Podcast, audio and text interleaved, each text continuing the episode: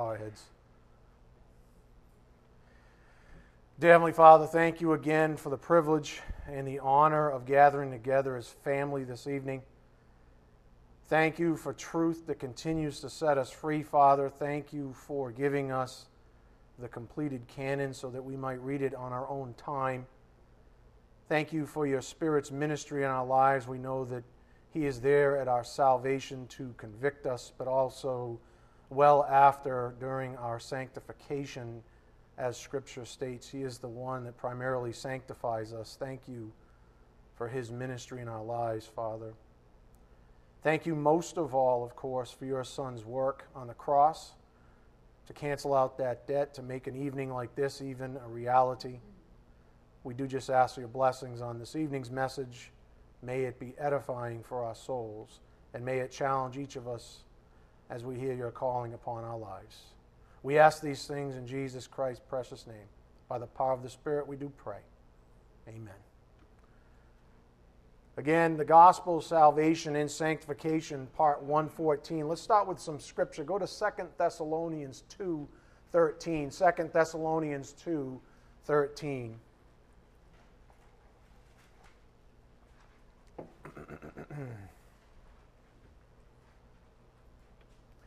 Second Thessalonians 2:13.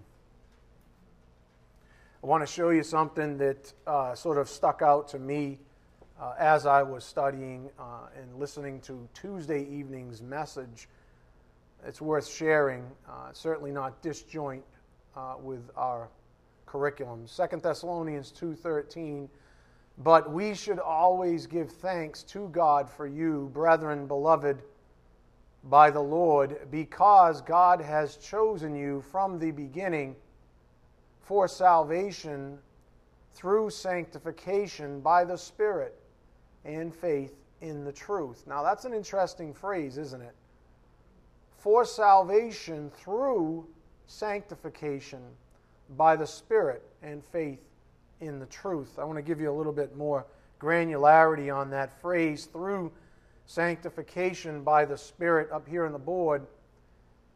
And I'm borrowing from MacDonald. Uh, here we have the Holy Spirit's pre conversion work.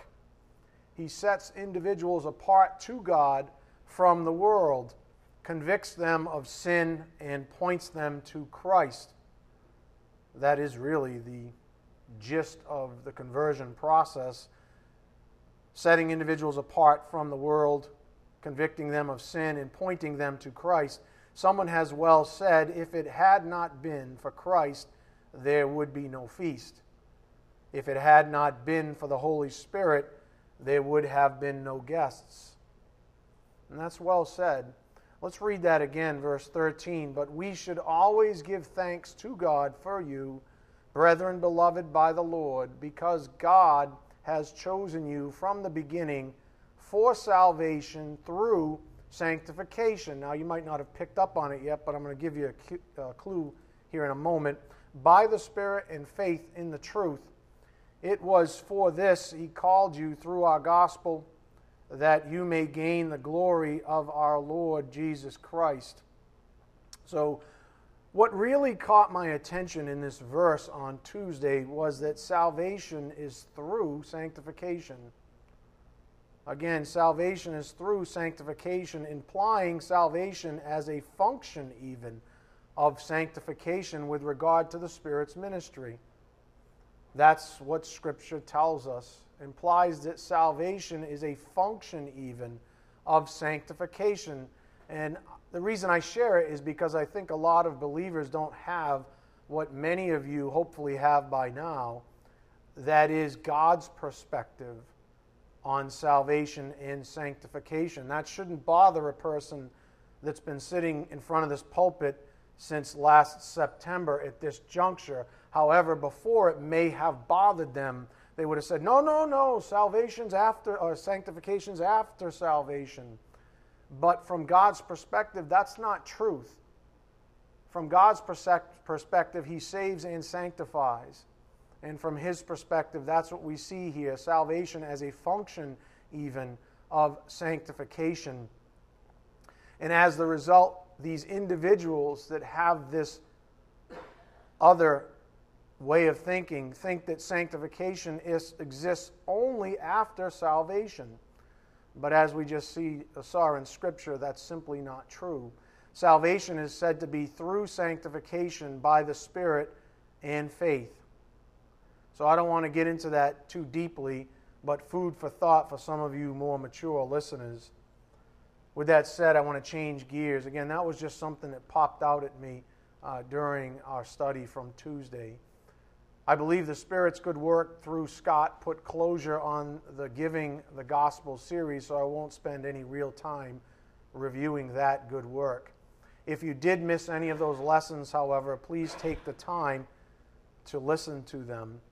With that said, I want to regain our footing on our primary course of study, which, by the way, is just about completed. We're on part 114. I can't imagine there being too much more left to it, to be honest. As of today, it looks like just sharing here, it looks as if the Spirit will be guiding me to teach special topics moving forward. In other words, we may not be on a series for a while, uh, which is likely due to the reason that after a year of one series, the gospel, salvation, and sanctification, you all have little holes uh, in your learning that could use a little patching up. Uh, we've covered, folks, we've covered a lot of ground uh, in this last uh, almost a year now, the last 114 lessons. We've covered a lot of ground. And when you cover that much ground, specifically when you cover ground trying to establish a big picture sweep, you know how often I took you back to the big picture. Don't forget the big picture. Well, anytime you spend any real time on the big picture, there's not enough time for all the little granular aspects. Uh, and so there's a lot of sort of leaps of faith that people have to make uh, to stick with that big picture perspective, which is understandable. But I think what he's going to do now is with some of those questions that may have come up in your own souls along the way that you sort of said, I'll put that aside for another day. I get the feeling he's going to sort of uh, attach our lessons to individual sort of filler type situations. And so I'm just sharing that with you um, so you all have these little holes. Um, and I think personally, this kind of an approach moving forward will be a lot of fun. I think we've been on one topic now for a very, very long time. Uh, I think there's going to be some, quote, freedom in the lessons in terms of uh, having sort of one offs. Um, just remember, though, that he always has a curriculum for us, so we won't be freewheeling, so to speak, moving forward uh, just departing from the 100 and plus part series that we've been on. So, on that note, and this will make more sense by the close of tonight's message, if you evangelize someone, please tell them to start with part one of the series. I've had a, a multitude of people, probably for obvious reasons, since the gospel reload, come to me uh, as either new or coming back to the faith. Uh, you know, having been distraught in earlier days of their lives, uh, coming from outside, never having been uh, to the ministry website, and I, I, basically say, go to part one. Start where it matters the most. I mean, all these lessons are archived uh, on the website for a reason, and the gospel is the best place for a new believer to start. Okay? So keep that in mind as well. From Tuesday's lessons, uh, we were reminded of the following perspective up here on the board. A human being has never saved or sanctified anyone, not themselves nor others. That is God's work. 1 Corinthians 3 7. Again, perspective. A human being has never saved or sanctified anyone, not themselves nor others. That is God's work. And I don't know about you, but that sets me free. It takes a lot of the load off uh, of my shoulders, off of your shoulders, a lot of the burden someone might inadvertently take on.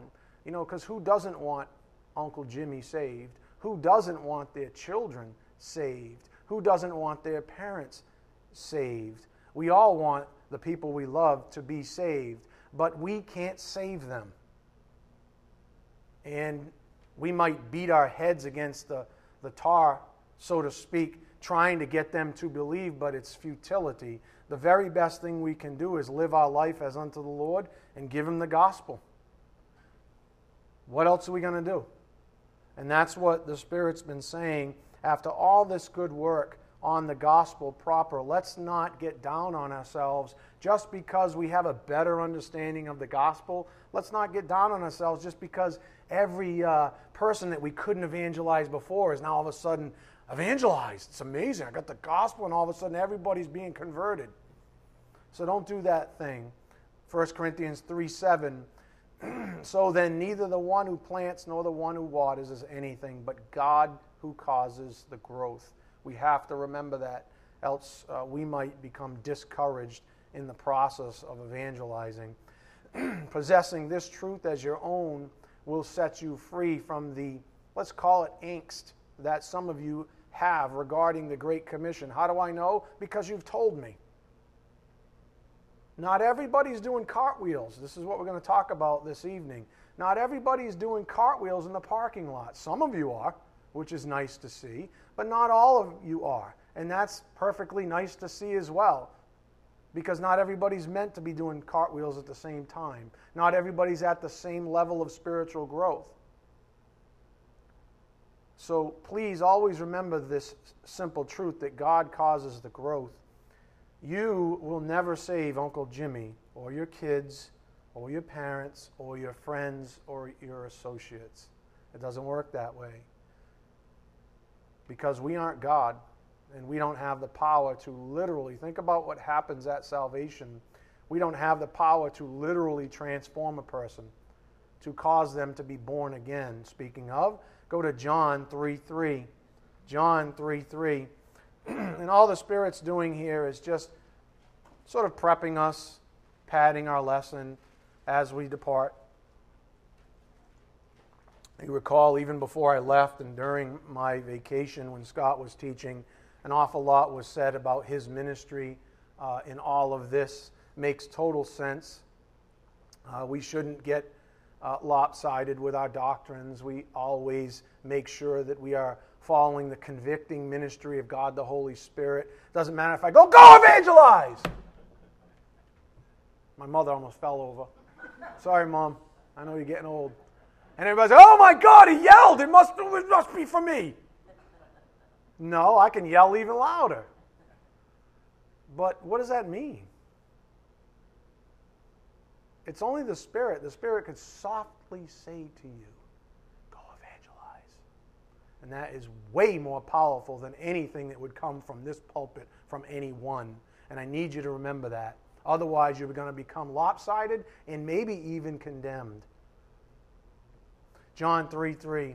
Jesus answered and said to him, Truly, truly, I say to you, unless one is born again, he cannot see the kingdom of God. Nicodemus said to him, How can a man be born when he is old? He cannot enter a second time into his mother's womb and be born, can he? Jesus answered, Truly, truly, I, said, I say to you, unless one is born of water and, aka, even of the Spirit, he cannot enter into the kingdom of God. Up here on the board, just for a little clarity on that. Born of water and, and could be translated just as easily as even the Spirit, refers to the spiritual cleansing and purification man undergoes at salvation. This is a supernatural act not an evangelist's. This is a supernatural act, not an evangelist. Only God can save or sanctify. So learn to leave that onus on Him. Learn to leave that on Him. Verse 6 That which is born of the flesh is flesh, and that which is born of the Spirit is spirit. Do not be amazed that I said to you, You must be born again. The wind blows where it wishes, and you hear the sound of it, but do not know where it comes from and where it is going. So is everyone who is born of the Spirit. That verse may confuse some as well. So, all really Jesus is essentially saying in verse 8 is you don't have to understand everything about something to know it exists and that it affects people. We've, I've actually taught you this maybe a couple of months ago. You don't have to understand every going on, or every goings on that the Spirit does in your life, even. especially not others' lives, but we know that He has an effect. so you do not have to know or understand everything to know that something exists and has an effect on people. That's all Jesus was saying. Again, up here on the board, born of water and even the Spirit refers to the spiritual cleansing, purification man undergoes at salvation. This is a supernatural act, not an evangelist's. Only God can save and sanctify, so learn to leave that onus on Him. And I love how simply uh, the Spirit stated this from the pulpit on Tuesday. This is quoting Scott. If God doesn't cause the growth, we might as well be watering a rock. And that's a true statement. Well, I mean, tech, I mean, could you not give a parrot the gospel? Could I not give this thing the gospel? Could I not speak the gospel with earnest to this thing? Yeah.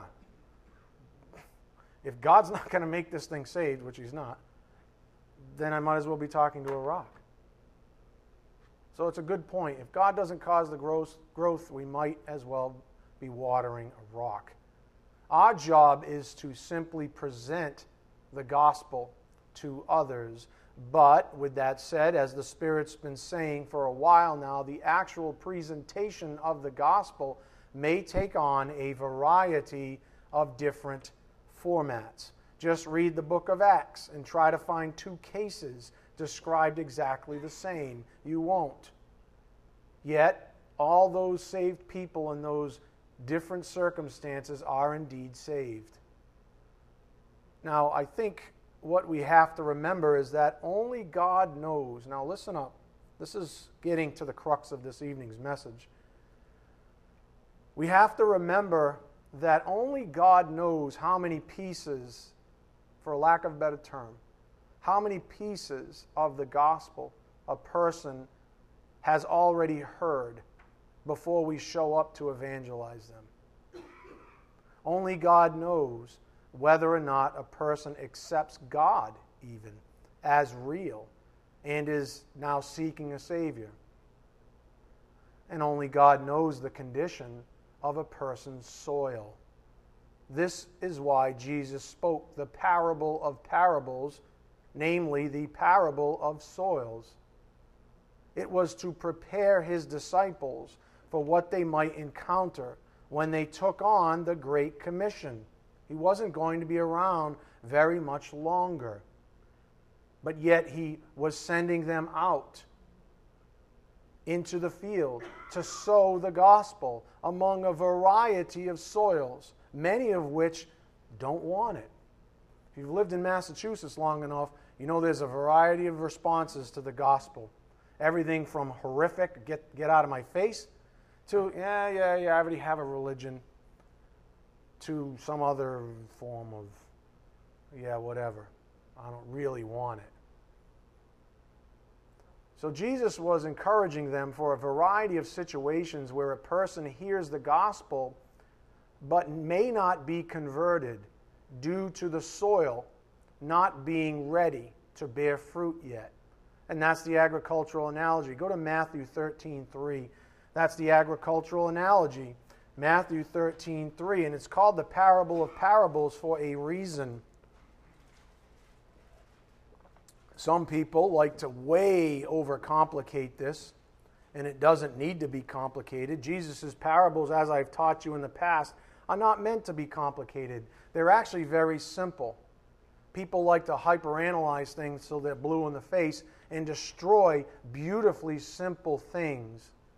And if you understand the context of what Jesus was saying to his disciples, who he was about to send out without himself, then you understand fully what he was trying to convey in this parable of parables, the parable of soils. Matthew 13, 3. And he spoke many things to them in parables, saying, Behold, the sower went out to sow, and as he sowed, some seeds fell beside the road and the birds came and ate them up. Others fell on the rocky places where they did not have much soil, and immediately they sprang up because but because they had no depth of soil. But when the sun had risen, they were scorched, and because they had no root, they withered away. Others fell among the thorns, and the thorns came up and choked them out. And others fell on the good soil and yielded a crop, some a hundredfold, some sixty, and some thirty. He who has ears, let him hear. Now, we know that Jesus was referring to the gospel when he used the word seed in this parable. Well, for a seed to bear any good fruit, it must have soil that it can survive in. It must have soil that it can survive in. The point the Spirit's making here tonight is that only God knows the condition of a person's soil. Only God knows the condition of a person's soil. This is why same, this same parable is often referred to as the parable of the soils, not just the parable of the sower or the seeds. It's really about the soil, isn't it? Because it's the soil that varies vastly. And depending on the soil, that's what makes all the difference when it comes to actually bearing good fruit. So it's because of its the soil that matters the most when the seed of the gospel is sown. Think about it. The seed is always the same in this parable, at least. The seed is always the same, but it doesn't bear fruit unto salvation, aka a crop, unless it has been properly prepared. This soil. As we've noted in the past, a farmer must cultivate a field. This means what? Plowing it, hoeing it, uh, rotating fields, etc. There's a whole lot of things that can go on when preparing or cultivating a field so that you can grow something like wheat. And if I'm not mistaken, the very next parable is the wheat and the tares, which is more, even more dramatic distinction between believers and unbelievers, by the way. But nonetheless, uh, this agricultural slash farmer analogy uh, in that analogy, a farmer must cultivate a field before it is ready to bear a crop. So, in our analogy here, we might call that out as the, for lack of better term, conversion process. Conversion process. Cultivating the soil, getting the soil ready. Some people, it takes years to cultivate. Why? They heard the gospel here, they believe that God exists, but I don't know about Jesus. So they started seeking and they went this way and that way and got tangled up in some religious organization, got disenchanted, came back, this whole thing. Next thing you know, they go a different way. Eventually, seek and you shall find. They find the true gospel. They believe it. Their soil is ready at this point, three years later, five years later, who knows? But the overall process was a conversion process. It's why some people can hear bits and pieces of the gospel truth long before they are actually saved. So, what's the Spirit saying to all of you? So, think of that situation as being out there. There's an abundance, a variety of different soils out there. And then, so along comes you. along comes you, all bright eyed and bushy tailed. And you give them another, or yet another piece of the puzzle, so to speak. Maybe they hadn't gotten the whole of it yet. Maybe they weren't convinced because who knows? The people that were presenting to them were jerks. I don't know. Maybe there was a stumbling block there. I don't know. Maybe it never got that far. Maybe they tuned them out because they were jerks. Maybe these people didn't have any real love and they saw it. I don't know. But all I know is that, you know, one person come along and cultivate a little bit of the field and then go off and smoke the rest of the afternoon.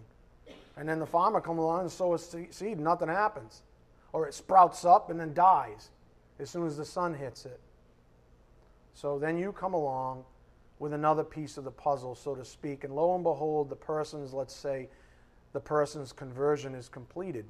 Their soil is now fully cultivated, and the seed can take full root, which it may. And for those who have heard the word of Christ, the good news, the gospel, to them it comes down to a heart issue, as we've learned. It comes down to a heart issue. You can have a fully cultivated soil, but the person still has to believe, still has to be humble, still has to receive the gospel as truth for them to receive that saving faith as we've learned. Now, with that said, the other point of reviewing, or the other reason for reviewing these things we've already learned, is that it's the word of Christ that is always necessary. The word of Christ is always necessary. So please don't forget that. The Spirit works with the word. Go to Romans 10 17. Romans 10 17. Of course, the Spirit's there during sanctification, salvation, but He works with something. He works with the Word. So says Scripture. We have to remember this. Romans 10 17. So, our job is to give them the Word of God, to give them the truth, not our opinion about things, not, uh, you know, extrapolating on things, not talking about, you know, even silly things like angels have belly buttons or not. Let's not complicate things. What does Romans 10 17 say? So faith, and faith, even saving faith, is included in this. So faith comes from hearing and hearing by the word of Christ. So if you want saving faith to be imparted to an individual, it comes from what? As says Scripture, hearing the word of Christ. Now, I believe that this word of Christ phrase isn't strictly scripture memorized and recited in the presence of an unbeliever. I believe the word is truth. I mean, heck, come on, folks. That's not even the original language that you're reading.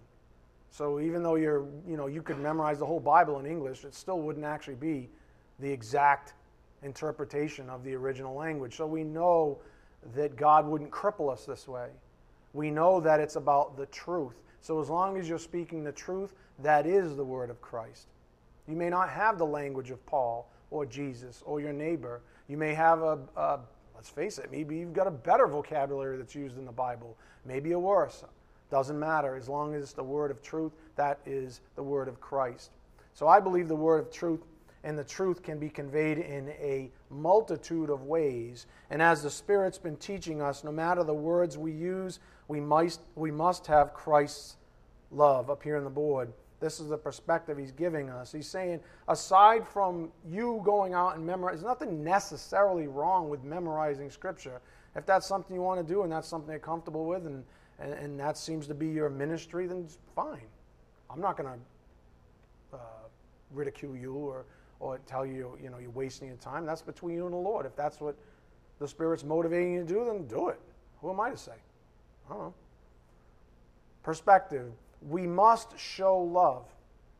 Whether you're regurgitating Scripture or you're just relating to someone the truth about Jesus Christ, you must show love, inviting others into our hearts, which is Christ's heart. But the gospel truth about Jesus Christ is still necessary for salvation. In other words, I can't just run up to a stranger in the park, give him a big old hug, and say, Jesus loves you, that may not be enough. I'm probably going to get hit, right?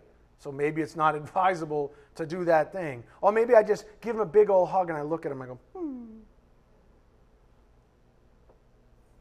The word of Christ is still necessary. Please do not forget that.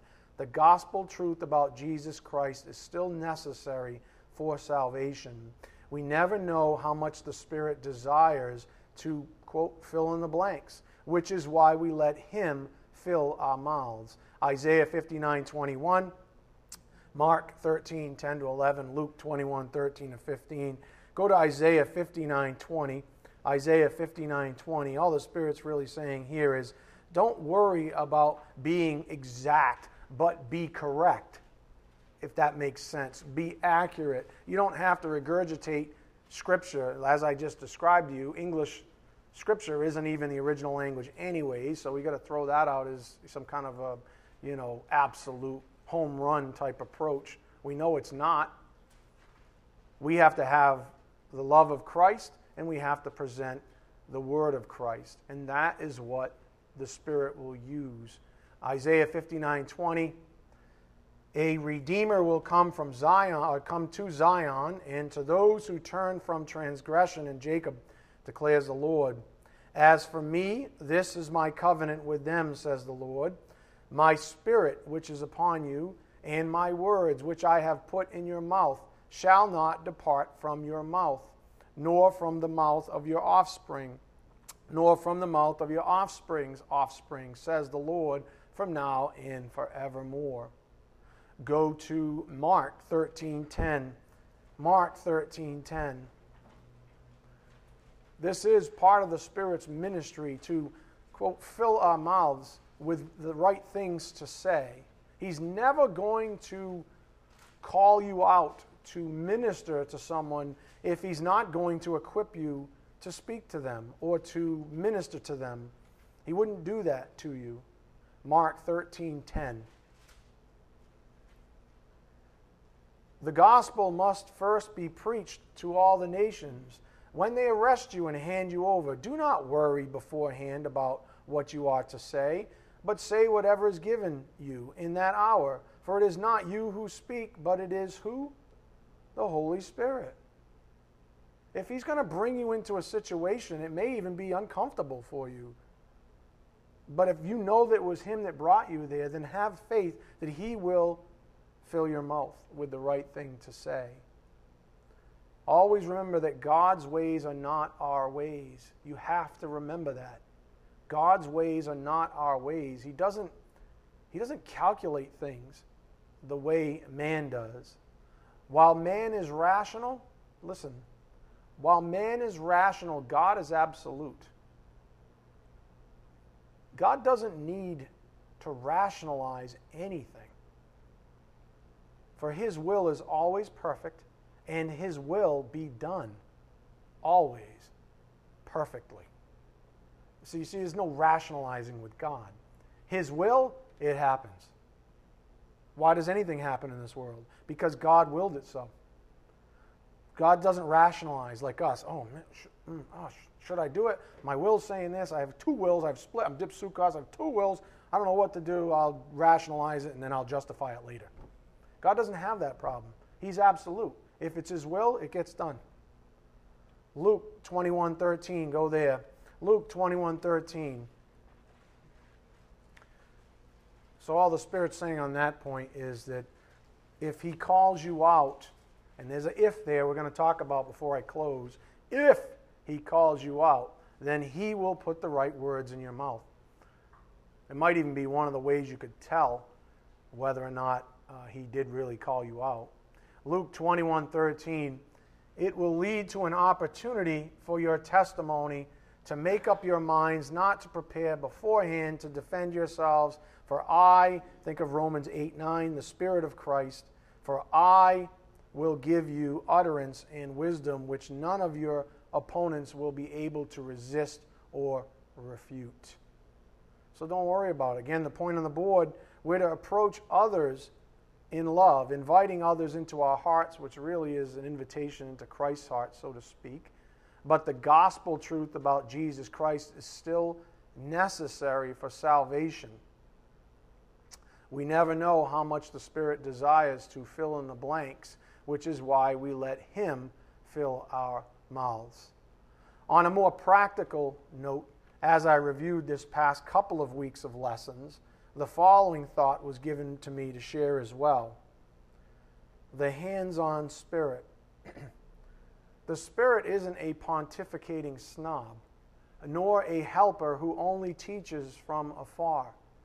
He is within believers, working, showing, prodding, moving, convicting. God, the Holy Spirit's ministry, is more like a vocational shop teacher than a college philosophy professor. And I hope that makes sense to you. If you've ever taken a shop class, it's learn a little, do a little. Learn a little, do a little. Learn a little, do That's a shop class. Go to a college philosophy class. Mm, let me tell you about Plato. And they just talk from like this precipice that's like a gazillion miles in the air down to you and then there's never any practical application, anyways. Philosophy majors tend to be completely confused about religion in general, but whatever, I'm digressing. Hopefully, you get the point. The Holy Spirit's ministry is more like a vocational shop teacher than a college philosophy professor. And this is totally consistent with the essence of God. God's a hands on God.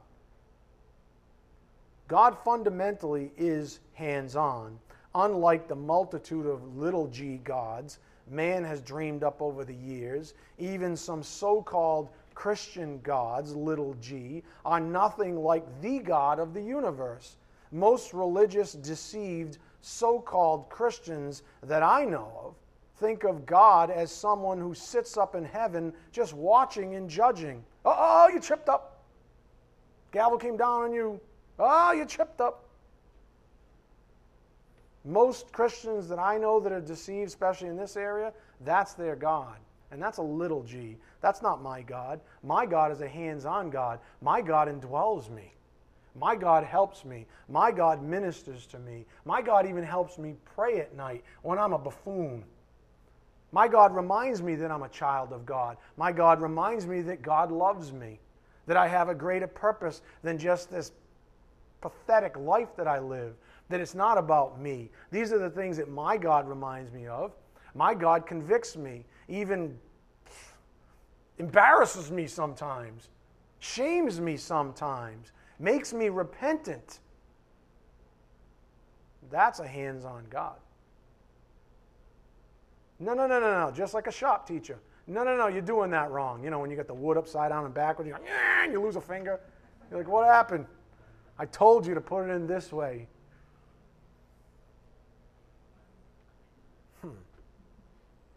You know, those people, the deceived ones, they say things like, oh, I, sure, God loves me, I know. But that love is distant and cold and uninviting, which is why many of these same people aren't even saved they don't know God. For if they did, then Jesus is a liar. Go to John 8:18. 8, now you know we're treading on very dangerous ground. John 8:18. 8, 18. Oh, I know God. Are you sure? Are you sure? Because that doesn't sound like my God. John 8 18. I am he who testifies about myself, and the Father who sent me testifies about me. So they were saying to him, Where is your Father? Jesus answered, You know neither me nor my Father. If you knew me, you would know my Father also. If you knew me, you would know my Father also. It stands to reason. That's not the only verse, that's just an example of a multitude of times that Jesus makes the same basic statement. You got to know me to know my Father. If you know my Father, then you know me. It stands to reason that if a professing, quote, Christian doesn't know the Father, then they don't know the Son either. Which means that their so called faith isn't born of God. For example, up here on the board, knowing the Father, I can teach someone eternal security but unless God the Holy Spirit endorses it, they won't ever possess the living hope. 1 Peter 1 3, it provides. AKA, professing unsaved Christians are insecure. It's one of the easiest ways, I think, for anyone to decide on their own salvation status. Do you believe the promises of God? Has He instilled them in you? Are they there or not? Are you just a professing windbag? like so many? Do you say you know God, but you hardly know His Son? Did you just believe the back of some coin and walk down some aisle somewhere and then have someone pat you on the back and tell you, You're saved! Yay, I'll see you in heaven. Or do you have these promises? You know why? Because Scripture says you will. Not maybe, you will. Romans 8 16. The Spirit Himself testifies with our spirit that we are children of God. So, with that said, I need to have a heart to heart with you, my dear sheep. Oh, man. Almost out of time. And I wrote a blog right before I left on vacation to prepare your own soils for this conversation. And if you haven't read the blog titled The Last One In Syndrome, then shame on you. I'm not looking at anybody. But I actually had someone tell me the other day they hadn't read it yet. And I'm like, come on, man. Seriously, you haven't read it yet? What's it take? Five minutes? That was a gift through this vessel to you before I left on vacation. So if you haven't read it, I don't know what to say at this juncture. Shame on you. You deserve every form of insecurity on this topic I'm about to broach with you. And I say that with love, of course. So let me, get, let me begin with a little principle that I'm going to shamelessly steal from one of the so called greatest golf coaches of all time, Harvey Penick, or Penick, up here on the board. He said this He said, When I tell you to take an aspirin, please don't take the whole bottle. In the golf swing, a tiny change can make a huge difference. The natural inclination is to begin to overdo the tiny change that has brought success. So you exaggerate in an effort to improve even more. And soon you are lost and confused again. When I tell you to take an aspirin, please don't take the whole bottle.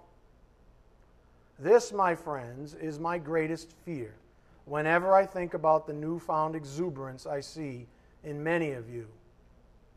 On the one hand, I'm ecstatic, of course I am, just loving how much the Spirit is doing with you in terms of setting you free. And as Scripture teaches us, free what? To serve others.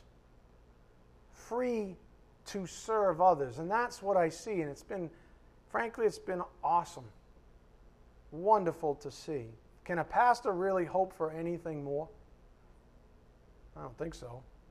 However, what I don't want to see is what I've already sniffed in a few of you, and that is, as Mr.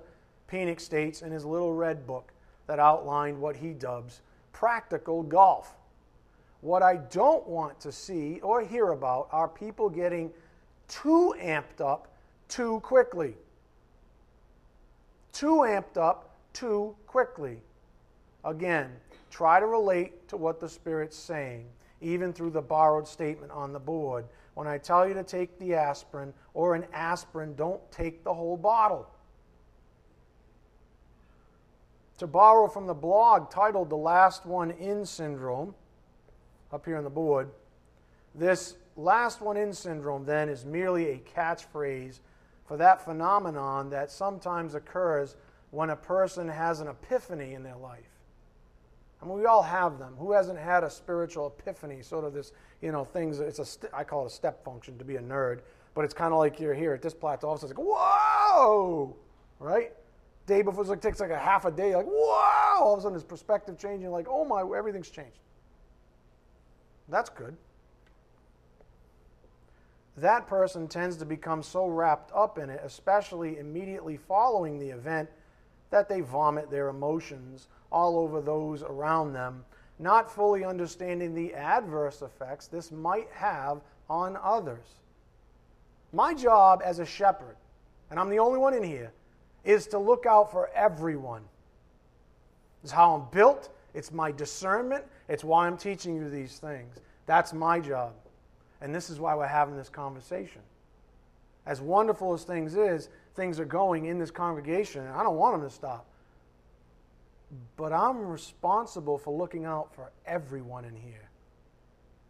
Everyone in here. Even the babies who are going to grow up in this congregation. What are we going to do?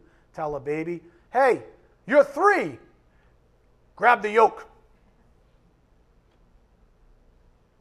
You would think that would be a ridiculous thing to say, but things like that can happen in other formats, of course. So, not fully understanding the adverse, adverse effects this might have on others, while the intentions are good, the results may not be.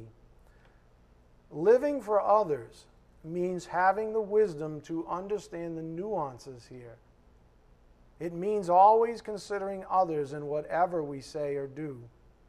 That's why, over time, when emotions die down, true wisdom sets in, and a person transitions from being a potential liability to the kingdom to an asset. So, patience, my friends. Patience is so very important in times like these. And if you don't believe me, you are to imitate my faith. You don't think I see things long before you do? How could I teach you if I don't? And then guess what I have to do? In some of your cases, it's years. And I feel like going, why don't you see it yet? Can't we move on? Why am I still teaching this thing? Why won't you guys get it? Right? Everybody's like, no. It happens. And then guess what I have to do? Mm, patience. Patience. I have to wait. I can't expect everyone to see the things that I see. You can't expect everyone to see the things that you see. If you've had a step function epiphany, I'm all for you. I'm like one of your biggest cheerleaders, right? Seriously. But remember, we're a group of diversity. There's a lot of us here, and not everybody's at the same place. So, patience. It's quite possible. So, I'm speaking to the others of you, even. It's quite possible that God will convict you to wait on His timing to do this or that. Do not ever ignore His convictions, whether or not it seems rational that you should be, quote, doing something. For example, pastoring or evangelizing, etc. It may make perfect sense. You read scripture, says, there it is. Jesus said, go out and evangelize. Why am I not in Egypt right now? Why am I not in Africa right now? I should be selling the house, right? Lois, pack up, let's go. Right? Lois is like, we can sell everything, just not the tractor. Right, Bill? Bill says Lois loves the tractor more than him. I don't know. Could be true, Bill. Right? I mean, come on, people. It's wonderful what's sweeping across the congregation. But again, it's my job to make sure that things don't get lopsided. People don't end up stumbling. I don't want that to happen. And remember this as well. Uh, the point on the board, again, is for those who may not be convicted yet to do certain things that you see. I asked DJ, I said, anybody else take the yoke? No one. What do I say? I go, I said, no one's ready. No one has that on their heart. No one's strong enough. Anthony's like, oh, yeah? I think I'm baiting you, Anthony. Anthony's out there tomorrow. no, really. I mean, come on. I only put it there. If you want, fine, go use it. Right? I mean, just remember this, all right? Just remember this. Because there's this huge groundswell going on in the congregation. Remember those who are teaching you and that they are teaching a very broad range of believers. So make sure that you're convicted to do whatever it is you're, you're thinking of doing. And you have to pray on it. Don't, I mean, like I, like I screamed earlier, go evangelize, right? So? So? I mean, I suppose if you're going to be encouraged by anyone, it should start with the pulpit, right? But nonetheless, I'm still a human. I'm still excited about things going on, even in my own life. I might share, oh man, it was so awesome. I was carrying the yoke, and did I tell you it's available to walk with? I was carrying the yoke, and people were beep. True story. People are beeping, waving, right? Some kids yelled at me. One guy on a motorcycle almost hit me on purpose. I think, right? And I'm like, whatever. Wonderful things going on, but I'm not going to sit there and say that you are to do that thing unless God the Holy Spirit says to you, hey, grab the yoke, give it a whirl. I don't want you to. I really don't. I don't want you to go out there unless God the Holy Spirit says, go out there. I don't want you to go to the park with Scotty unless God the Holy Spirit said to you personally, go to the park with Scotty. I'm telling you to do it. Unless that happens, don't do it. Let me give you a little more context on this heart to heart we are having here, up here on the board. There's been a lot of things. Anytime I leave for, you know, a, a period of time, he, he, he presses things into my soul that I have to share with you. This is another thing. Related, the local church. Once a person is saved, their first objective is to keep on learning the Word of God. Just imagine the attacks that come on a person who is just saved. If and when we evangelize someone, we ought to encourage them to attend a sound church under a sound pastor, such as with North Christian Church. That's what we're here for. We're here to help equip believers to do this thing. So, our relationship with new believers shouldn't end after the gospel presentation. You should sort of say, hey, wait a minute. Now, you know, if you're truly saved, before you get flooded, before you get dragged away, and before you get beat up by the world, blah, blah, you need to start learning the Word of God. You've been born again. Find a place. We need to do this thing as advocates. So that's what the local church is for. We should be bringing people back here. Saying, it's wonderful. You got the gospel. You think you're saved. That's awesome. Now learn the things that I know. You want to be encouraged? Come to church. Be equipped, like Ephesians 4 11 and 12 says. Those verses don't exist because they're fun to have, they exist because they're there for a reason. That that's how God equips us. Think about how all of you, even especially you hyper exuberant ones right now, how did you get there? How did you get there?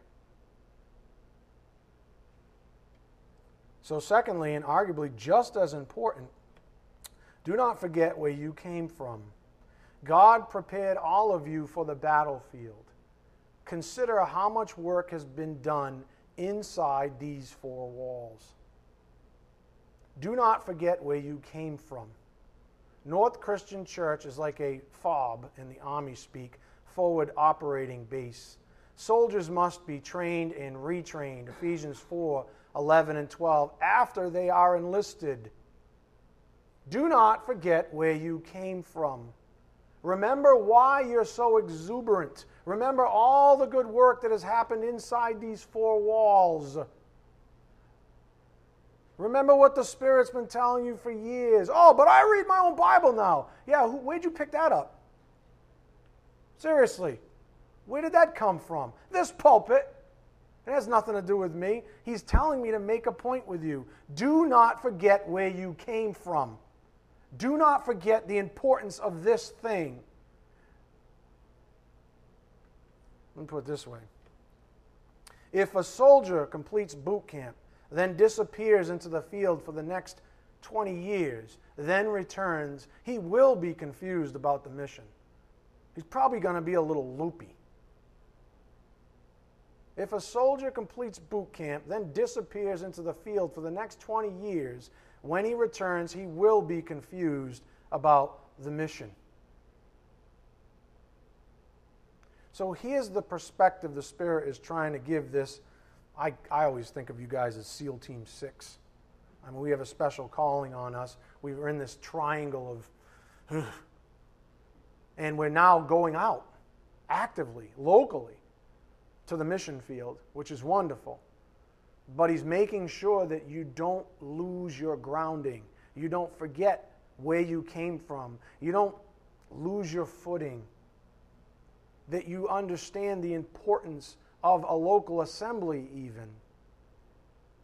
So consider North Christian Church as your FOB, your FOB, and the battlefield outside of these four walls. Let me give you Wikipedia calls a fob, just so you understand what a fob is and what he's trying to say. A forward operating base is any secured forward military position, commonly a military base that is used to support tactical operations. A FOB may or may not contain an airfield, hospital, or other facilities. The base may be used for an extended period of time FOBs are traditionally supported by main operating bases that are required to provide backup support to them. Maybe you think of that as heaven, maybe, I don't know. A fob also improves reaction time to local areas as opposed to having all troops on the main operating base. Joey was in a fob in Afghanistan. It's just a small, sort of cordoned off military base because it's sort of in the almost like right on the fringe of the battlefield that it's easy to kind of go out and come back and go out and come back and go out and come back and go out and then you know requit get more ammo take a rest. You know train a little bit i don't know you know and then go back out and come back.